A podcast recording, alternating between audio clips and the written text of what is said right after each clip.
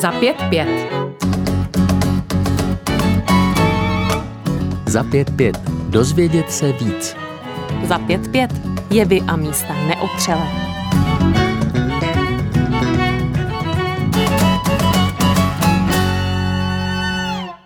Zázrakem se nám povedlo najít jedna druhou, říkají dvě ženy ve videu oceněném Terezínskou deklarací za krátký film. Setkání 47 zemí, které Terezínskou deklaraci podepsali, hostil v Černínském paláci v Praze ministr zahraničí Jan Lipavský. Zpět k videu. Na záběrech natočených v Londýně mluví britská psycholožka Lidie Tischlerová s ukrajinskou studentkou Natalí Lirou. Lidii Tischlerové bylo 16 let, když s koncem války opustila Československo. Předtím ona i její sestra prošli Terezínem a Osvětimí. Maminka v Osvětimi zahynula.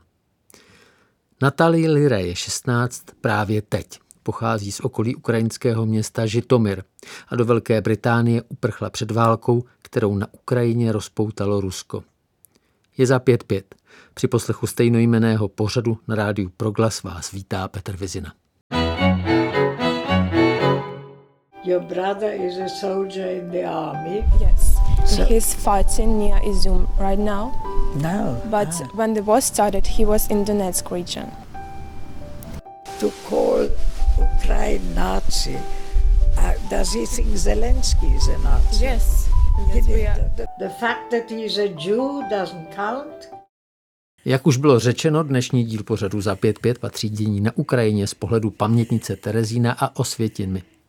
Lidie Tischlerová, vítejte na, na rádiu Proglas. Dobrý den. Dobrý den. Vy jste v tom videu e, s 16-letou dívkou z Ukrajiny, jak jste se k sobě vlastně dostali? A Dostali jsme se přes známé, známé, známé. Asi tak třikrát od sebe. Jeden známý mě předal dalšího známého.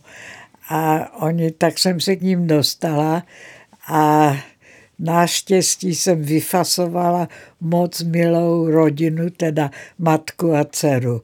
Manžel a syn jsou ještě v Ukrajině a syn je vlastně na vojně. E, A vy jste, paní Tischlerová, m, když jste slyšela o té válce v Ukrajině, tak jste nabídla svůj, svůj dům v Londýně, že tam může někdo z Ukrajiny být. jakmile, jakmile, bylo, jakmile angličani jako dovolili, aby Ukrajinci přijeli do Anglie, tak jsem se přihlásila, že jelikož já mám ten pokoj pro návštěvy, tak jsem si řekla, mám pokoj, pozvu lidi, poněvadž mám, mám všechny moje sympatie jsou pro Ukrajince. E,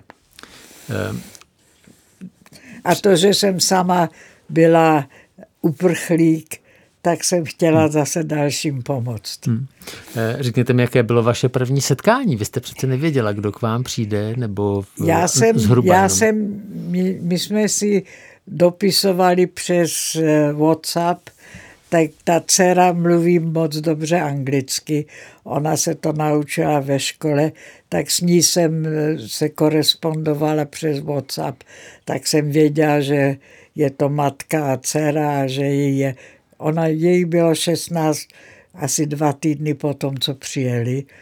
A tak jsem věděla, kdo přijede, tak věděla, měla jsem tak trochu zdání, kdo přijede. A byla jsem moc překvapená, jaká to je milá rodina. A oni věděli, e, jakou vy máte za sebou válečnou historii? Ne, vůbec ne. No, oni prostě věděli, že někdo v Anglii, kdo je ochotný jim eh, poskytnout pobyt. E, O čem si tak povídáte, když jste u vás doma?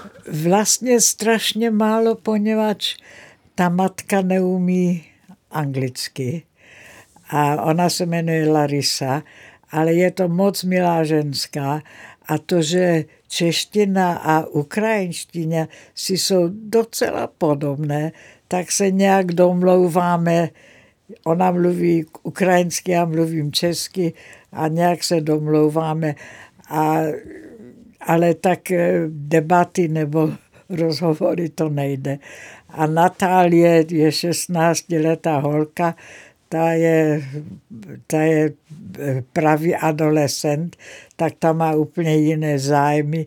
Ona se dostala do moc dobré školy tady v Londýně. Dostala, já nevím, jak se řekne český bursary, dodat, nějakou dodací asi, jo.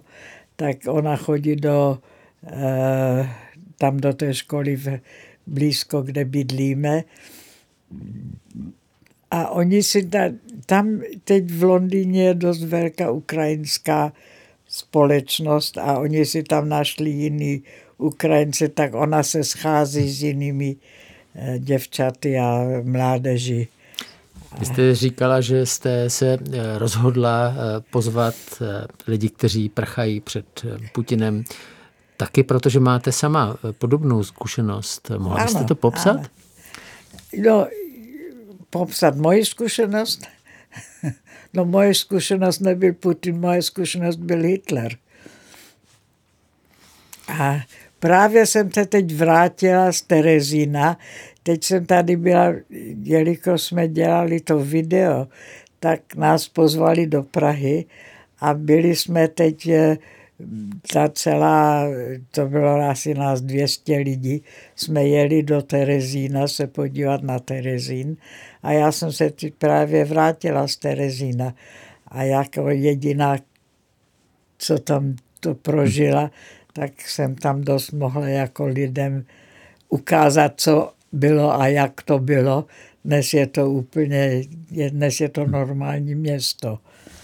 A, a schát, částečně dost ty, ty kaserny, hlavně ta Dražďanská, kde jsme bydleli, dost schátrala. Jo. Řekněte mi ještě něco k tomu eh, té podobnosti. Eh, to jsou lidé na útěku, jako vy jste byla v těch 16 letech. Jak jste se dívala na válku, když se začala dít na Ukrajině? Jak jsem se dívala hmm. na válku? Já jsem byla zděšená. Samozřejmě po, Putina považuji za vraha, za druhého Hitlera.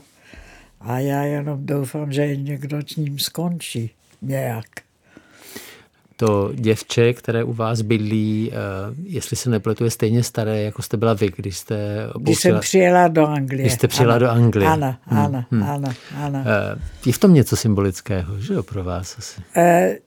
Já nevím, jestli jsem si to nějak vědomně myslela, ale asi, asi ano. Já jsem nevěděla, že jak je stará, když jsem je pozvala, ale tak to je náhoda, že hmm. ona je v tom samém stáří, jako já jsem byla.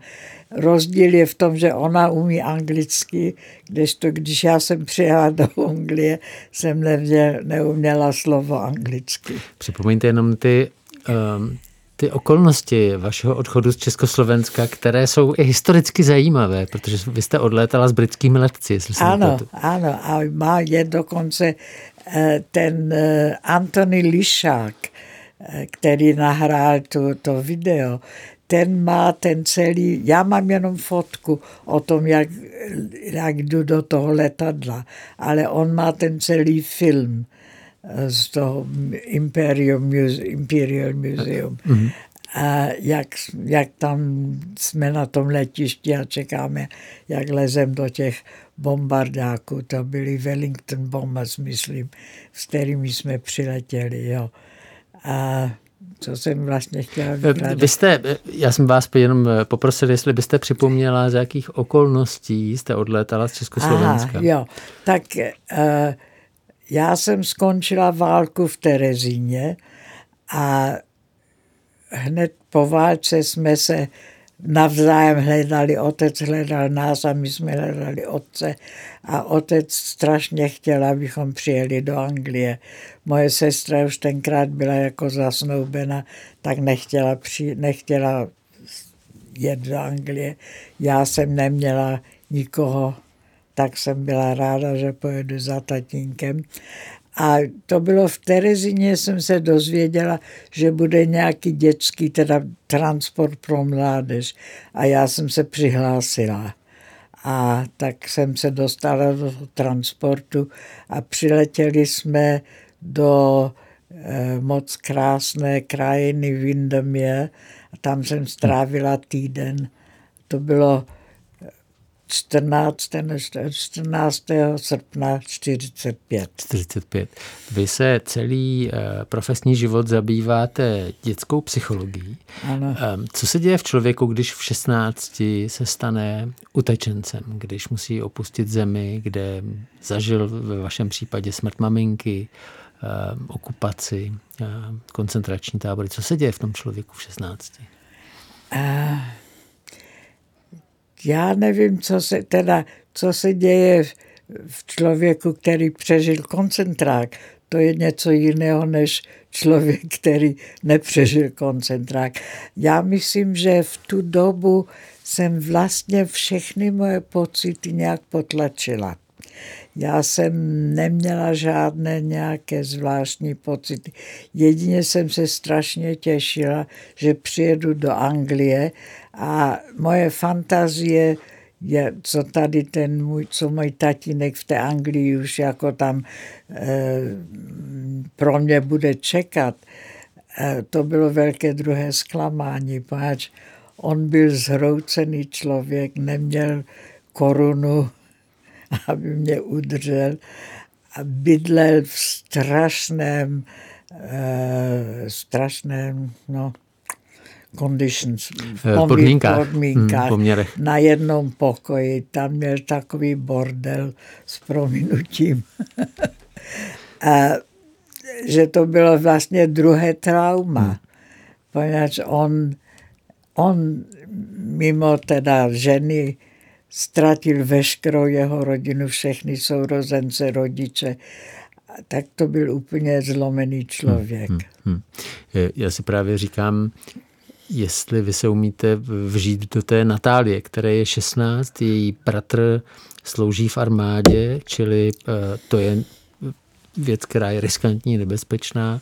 Eh, rodina je na útěku, jestli vlastně se nějak umíte představit, co ona zažívá. E, tak ona vlastně nedává najevo. Ona se nějak vžila do té situace, kde je a ona vůbec o tom nemluví a s matkou, tak ta matka má strašné starosti o toho syna samozřejmě. Oni mají každý den si s ním, e, jsou v kontaktu, ale co oni může říct, všechno v pořádku. Tak e, hmm. oni vlastně, oni sice poslouchají, myslím, ukrajinské e, rozhlas, takže oni se z toho rozhlasu dozvědí, co se tam děje ale nějak eh, ona eh, nějak se o tom nemluví. My o tom nemluvíme. Já jsem, oni, to ne, oni o tom nechtějí, Začínají. myslím, mluvit. Já. Je to podobné jako v tom vašem případě? Vy jste říkala, že jste ty věci vytěsnila, eh, své pocity. Já tak... jsem ty pocity vytěsnila. Já jsem mohla o tom mluvit. Hmm. Ale vůbec bez žádných pocitů, víte. To je něco jiného, že člověk, já jsem myslím, že uh, lidi chtěli a nechtěli vědět. A já jsem nikdy neměla problém o tom mluvit. Jako například moje sestra. Ta o tom nikdy, hm. nikdy nechtěla mluvit. A hodně lidí to potlačilo a vůbec nechtěli o tom mluvit. Já, jak říkám, já jsem potlačila ty pocity, ale ne ty fakta. Rozumím. Eh, máte dojem, že i dneska může platit, že lidi chtějí a nechtějí vědět, pokud jde o, Ukra- o to, co se děje určitě, na Ukrajině? Určitě. určitě jak, jak to vypadá v, ve vašem okolí v Británii, kde žijete? Prosím? Jak to vypadá ve vašem okolí v Británii, kde žijete? V Británii tam je hodně sympatie pro Ukrajince a taky dostávají podporu. Já dostávám podporu, že já je jako mám u sebe, takže tam je dost velká sympatie, tak já nevím, jak dlouho to vydrží, jestli už to začíná být trochu jako, že je to moc dlouho, co se tam děje, ale do posud je to dost pozitivní.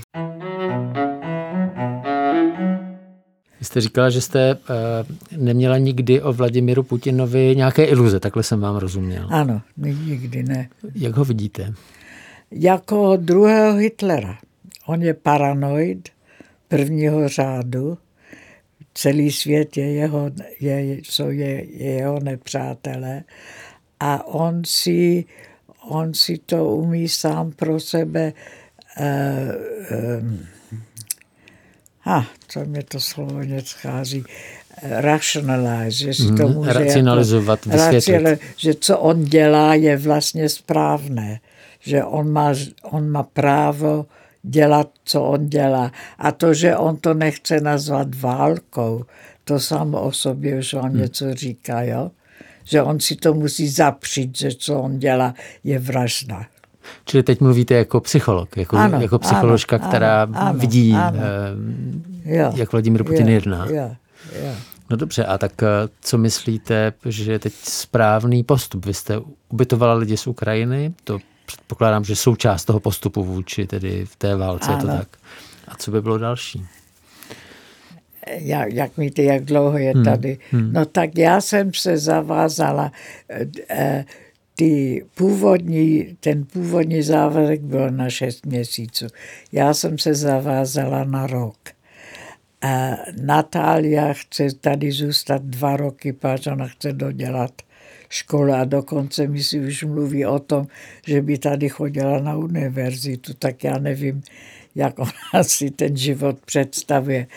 Její maminka, kdyby mohla, tak by jele, se vrátila zítra. Ale tak eh, co bude za rok, jestli oni zůstanou ještě dále, tak eh, nevím, ale já je nevyhodím, jestli nebudou mít někdy, jestli oni nebudou chtít mít nějaký vlastní jako domov, mimo že bydlejí. se- Oni jsou moc spokojení. Já vím, že ta její maminka mě strašně jako zbožňuje skoro.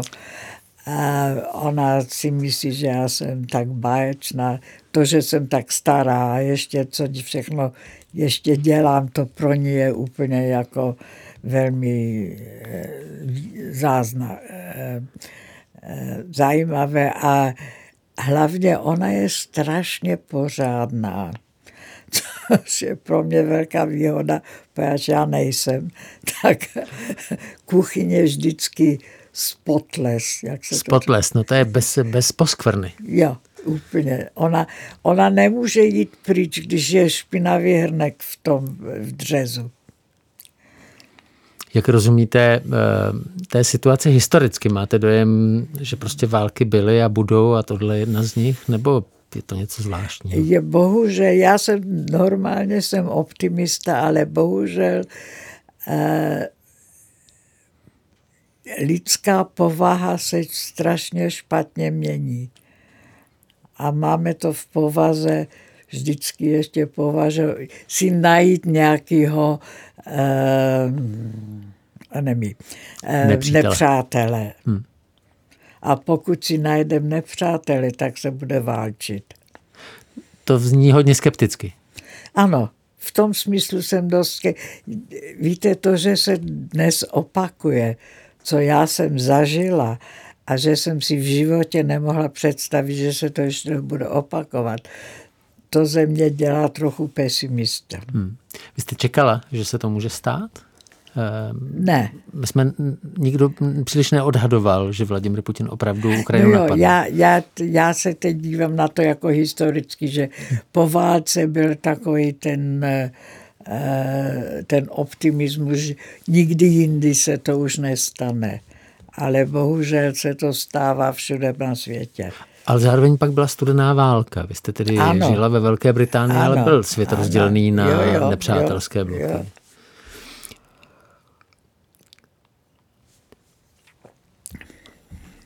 To jediné, co Johnson udělal jako dobrého, Myslíte britský eh, prime minister, eh, předseda vlády on- Boris Johnson. Že podporoval tu, eh, tu válku. Hmm. Teda, že podporoval ty Ukrajince v Rozumím, té válce. Jo, rozumím. jo.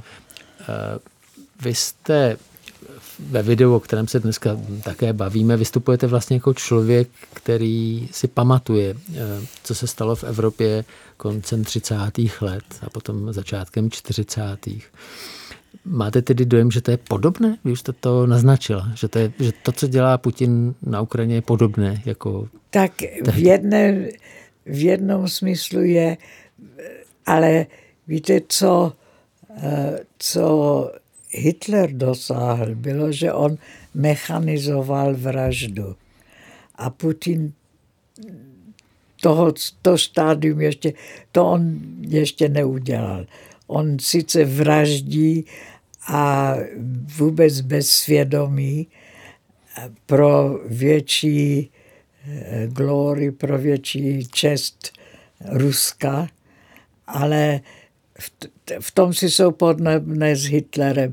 Ale ten způsob, jak to dělají, tak eh, on vlastně on vlastně válčí proti vlastním lidem. Kdežto Hitler válčil hmm. proti nám, my jsme byli ty, ty nepřátelé, jo? Teď myslíte, my jsme byli ty Untermenschen, hmm. který neměli vlastně právo žít. Kdežto on to dělá z jiných motivů. Vy sama od té doby jste nějak citlivá na státní propagandu, která uh, nějakým způsobem snižuje důstojnost uh, těch lidí, kteří, kteří jsou tou propagandou vyhlášeni za nepřátele? Jestli jsem na to... Jestli, jestli jste na to citlivá? No, já, já to ano, určitě. Je to ano. součást nějaké uh, židovské paměti, řekněme? Uh, nebo je v tom, že jste prostě psycholožka, jste zvyklá asi, analyzovat? Asi, asi obojí v tom hraje roli, hmm. jo. jo. Hmm. Eh, je tohle to eh, téma, eh, na které se vás lidi v souvislosti s Ukrajinou ptají? Jestli prostě, co k tomu máte jako přeživší osvětimi, co k tomu můžete říct k té situaci? Jak kdo, jestli ty, hmm. ty moje ne, ne. Já myslím, že oni se vlastně... Uh, já vím, že Natálie mi řekla, že se dívala na jedno to video. O, já jsem nahrála jedno video, jmenuje se to Mind in Mind.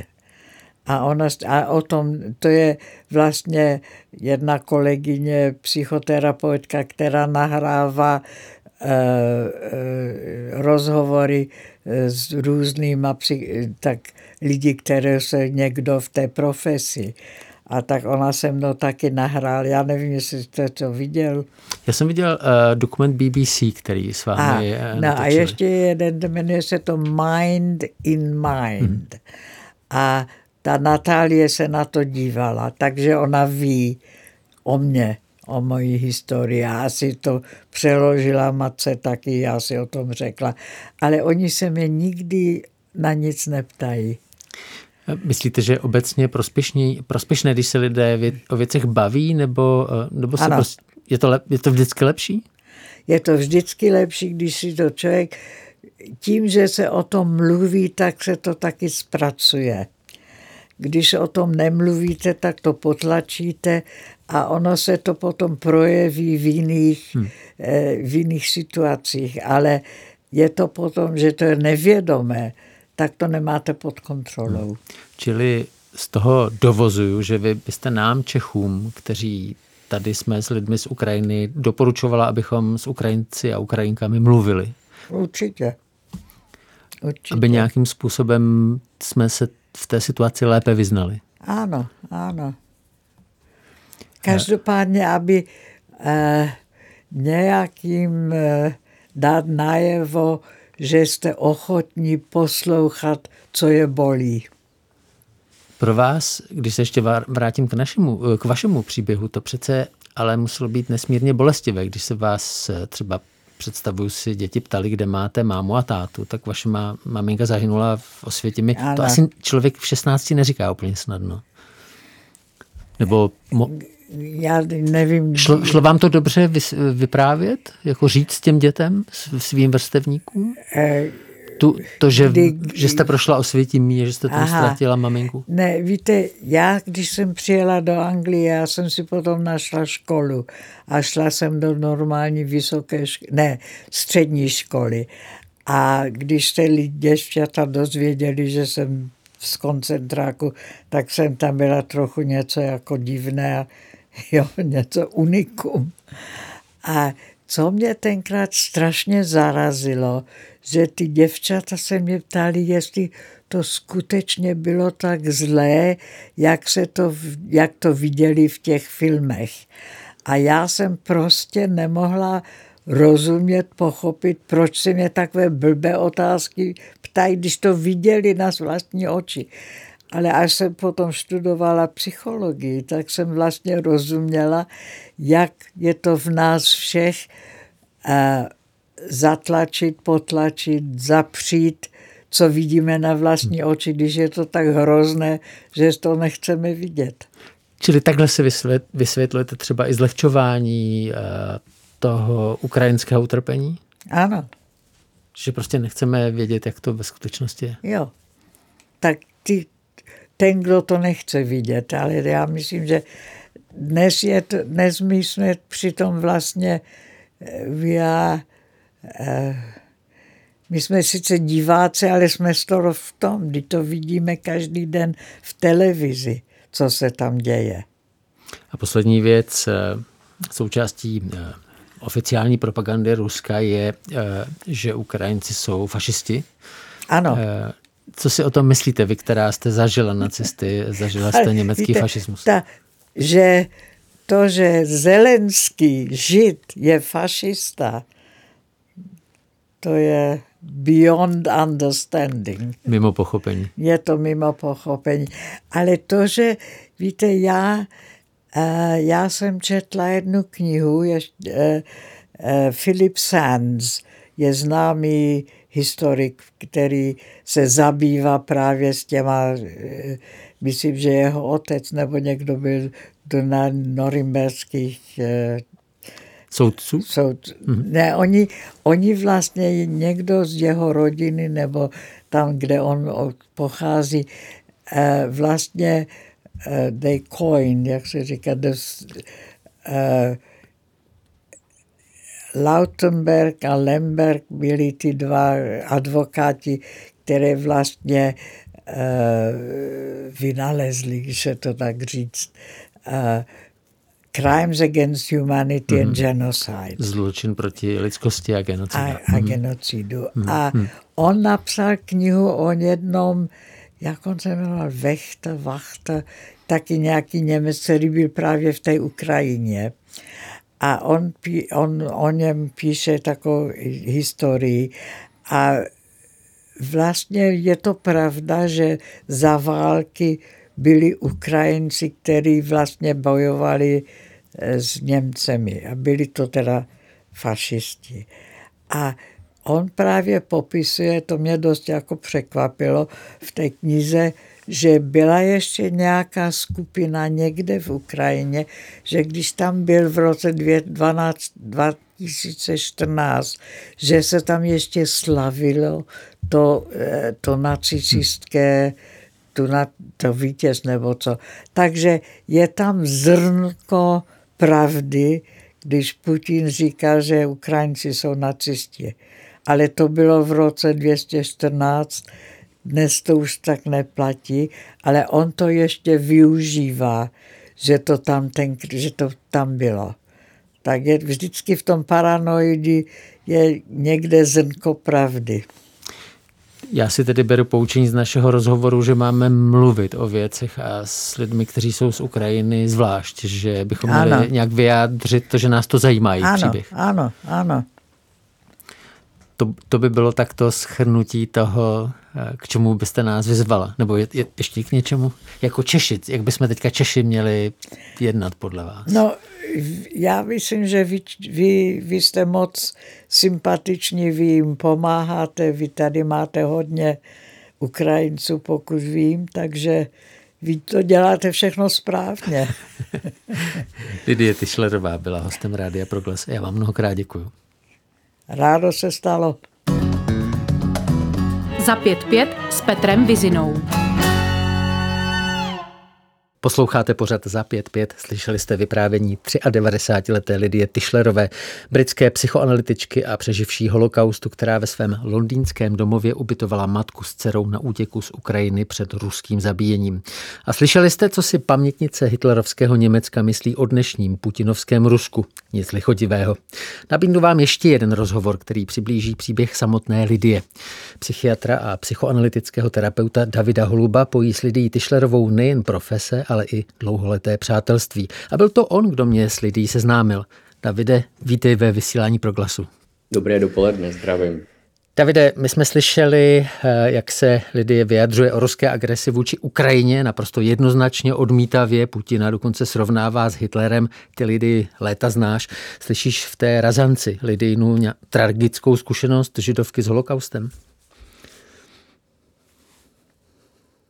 Určitě. Mm, já přemýšlím, jak teď rychle odpovědět, ale mm, vlastně tak, jak jsem lidi poznal, tak eh, to, co mě asi nejvíc upoutalo od počátku, byla nějaká neohroženost, ne, ne, nebát se, e, nějak se mi vybavuje vlastně ten první film, který jsem viděl, když mi ukazovala, jak ty britský letci na tehdy ještě opuštěném ruzínském letišti e, svolávají ty e, utíkající děti Eh, do toho bombardéru Lancaster, který pak odvez že v roce 45 ne, do neznámé země, kde teda ona uměla jenom česky, německy, takže do neznámého jazyka, tak eh, vlastně ty první situace si představuju, že mm, mm, jako ať už té nové zemi, v té Anglii, tak i to, co zažila do té doby,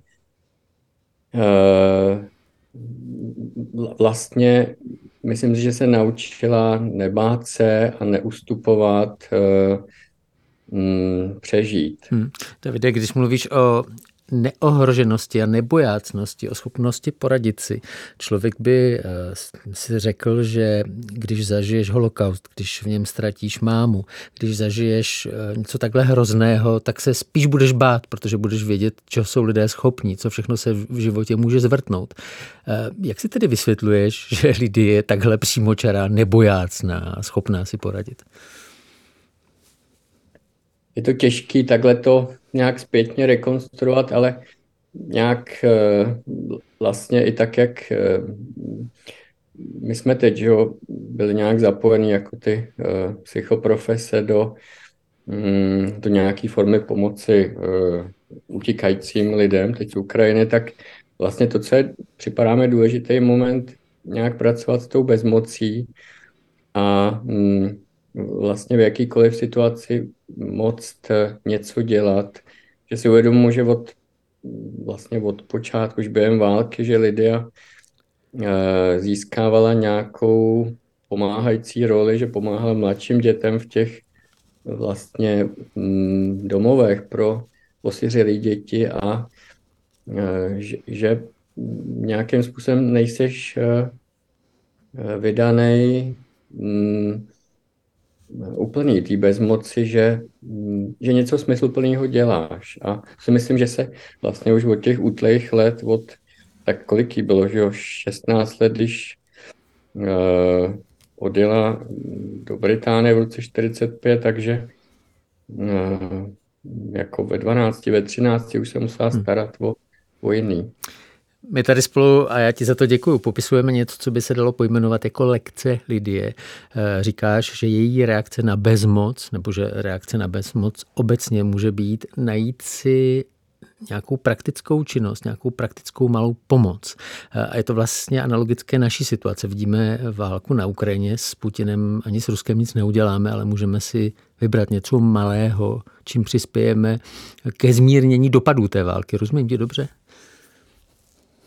Určitě já, mm, je, je, připadá mi to uh, takový jako profláknutý slovo to dobrovolnictví, ale um, když uh, vlastně jako pátrám, no, rekonstruujeme ten, tu lidi jako životní dráhu, tak jako si vzpomínám, že um, vlastně oni utíkali s maminkou uh, přes Polsko a chtěli se dostat pryč a v tu chvíli vypukla válka, oni uvízli v, v Polsku a vlastně už tam ona fungovala jako tlumočnice německým vojákům, že jakoby takový drobný činnosti, který hm, člověk může dělat, tak eh, nesmírně pomáhá. Je to podobné, jako když je nějaká veliká havárie, eh, tak, eh, tak je hrozně důležitý všem těm účastníkům dát nějakou praktickou možnost tam nějak být užitečný, podržet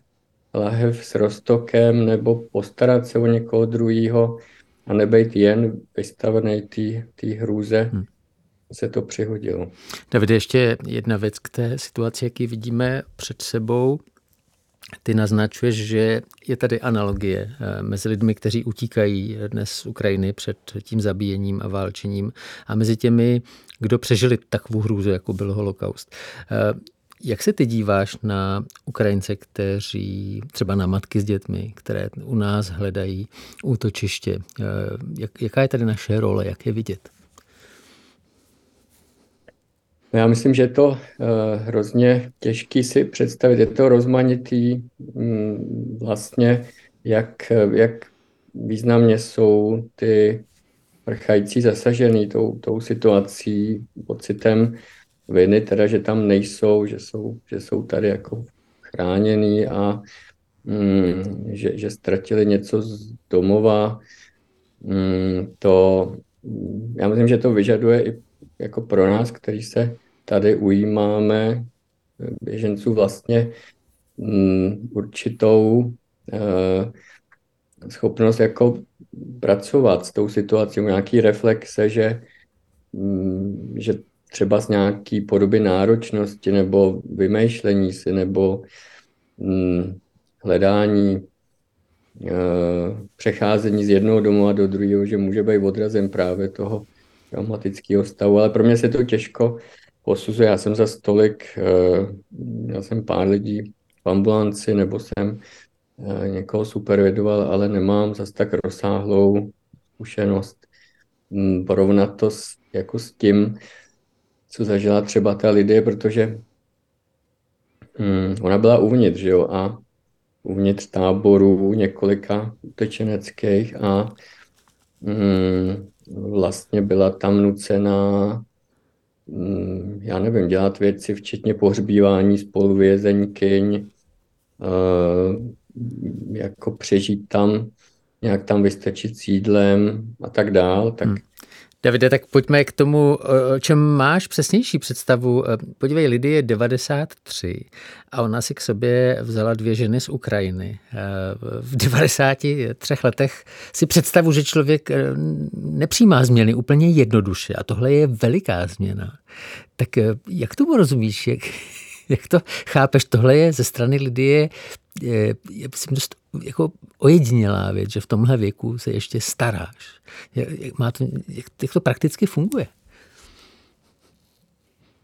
Tak jedna věc je, já si myslím, že je to zasazený do té kontinuity toho jejího domu, který vlastně tam průběžně poskytuje takový e, prostor k dozrání a k e, nalezení sebe mnoha, především mladých dívek, který tam trávili pár měsíců života, takže ona tam vlastně průběžně měla takovýhle dlouhodobý hosty, který tam spolu s ní nažívali, uži, učili se eh, hranice, učili se, hm, jak vyjednávat věci a eh, myslím si, že hm, ta, ta její eh, vnímavost k, k psychickému vývoji, tím, že je dětskou psychoterapeutkou, zejména potřeb adolescence taky, tak jako vybavuje mm, být současně citlivá, současně pevná a mm, že ta nabídka té 15 letý současně Natály, že, která tam teďka žije se svojí maminkou. Myslím si, že je to zajímavé, že je to taky pomoc někomu, kdo je starý, eh, podobně tak, jak ona, když uh, emigrovala. Takže mm, nějakým způsobem se může napojovat taky na, na tu její situaci, ale uh, já myslím, že tam koexistují velmi dobře a um, se všemi uh, tenzemi a rozpory tam dobře Eh, do, dobře, myslím, to zvládají. Člověk by si řekl, že ve, ve 93 už má Lidie nárok na to, aby její okolí o ní pečovalo a ona přesto je eh, stále na té straně, kdy vlastně rozehraje tuhle hru s nejistým koncem, protože to je soužití lidí, kteří se neznají, je vždycky přece hra, která je trošku riskantní. Je to tak? Určitě je to vždycky vždycky mm, neznámá, kdo přijde, ale já myslím, že taky lidi pomáhá to, že si umí říct, co potřebuje a mm, že není jakousi křehkou stařenkou, která by Eh, která by vyžadovala, aby se o ní staralo. Mm, já myslím, že tam možná taky mm, jako eh, pomáhá ta mm, jazyková vybavenost, protože eh, lidé mimo to, že pomáhá rozvíjet vlastně ten výcvik dětský psychoanalytický psychoterapii v Čechách, tak v řadě jako post Eh, komunistických zemích, tak i v Rusku, že, že má vlastně, že superviduje skupinu terapeutů v Petrohradě, takže vlastně myslím si, že mohou spolu uh, i nějak jazykově se napojovat, tak to mi přijde taky důležitý. Já už jsem řekl, že vy dva s lidí se znáte léta. Čím pro tebe byla ona a její příběh důležitý, profesně řekněme? To pro mě byl nesmírně důležitý tím, že já jsem se s lidí se, seznámil asi v roce 2006 při jedné konferenci a její otevřený dům, eh, později přejmenovaný na Lydia House nebo Lydia Lodge jako vlastně takový, eh, takový hotel, tak eh, se pro mě stal takovým domovem londýnským, který mi umožnil mm, vlastně poznat tu rozmanitost té britské psychoanalýzy a mm, najít si tam přátelé a kolegy, se kterými vlastně jsem denně uh, taky v kontaktu a um, myslím si, že ty hovory, které jsme s lidí měli, že mě uh, taky umožnili pochopit nějaké důležité věci uh, v tom, jak uh, um, vychovávat jako eh, kolegy a jak supervidovat a jak se starat o tu další generaci hm, psychoterapeutů a vlastně v tomhle je ten lidé příběh neuvěřitelný tím, že vlastně zažila ty úplné začátky, že v roce 38 utíká Sigmund Freud z Vídně do, do Londýna se svojí dcerou Anou a zakládají tam jakoby dětský Eh, pracoviště a lidé měli možnost tam vlastně se vycvičit a potom postupně eh, byla první dětskou terapeutkou v Castle Hospital, eh, kde od dětského oddělení postupně to rozšířili na péči o matky, dítě a potom na celou rodinu. Tak mm, vlastně v tom má velikánské zkušenosti. Lidi, eh, Lidie a ty eh, ve stejném pořadu máme poslední minutu, Davide. Poprosím tě, kdybys měl eh, vypíchnout jednu lidijnu vlastnost, jednu věc, pro kterou si ceníš a která je pro tebe vzácná. Co ta Lidie do toho vašeho vztahu i do tvého profesního života přináší? Já vím, že to je těžká otázka, ale tak to víš, že to otázka na minutu.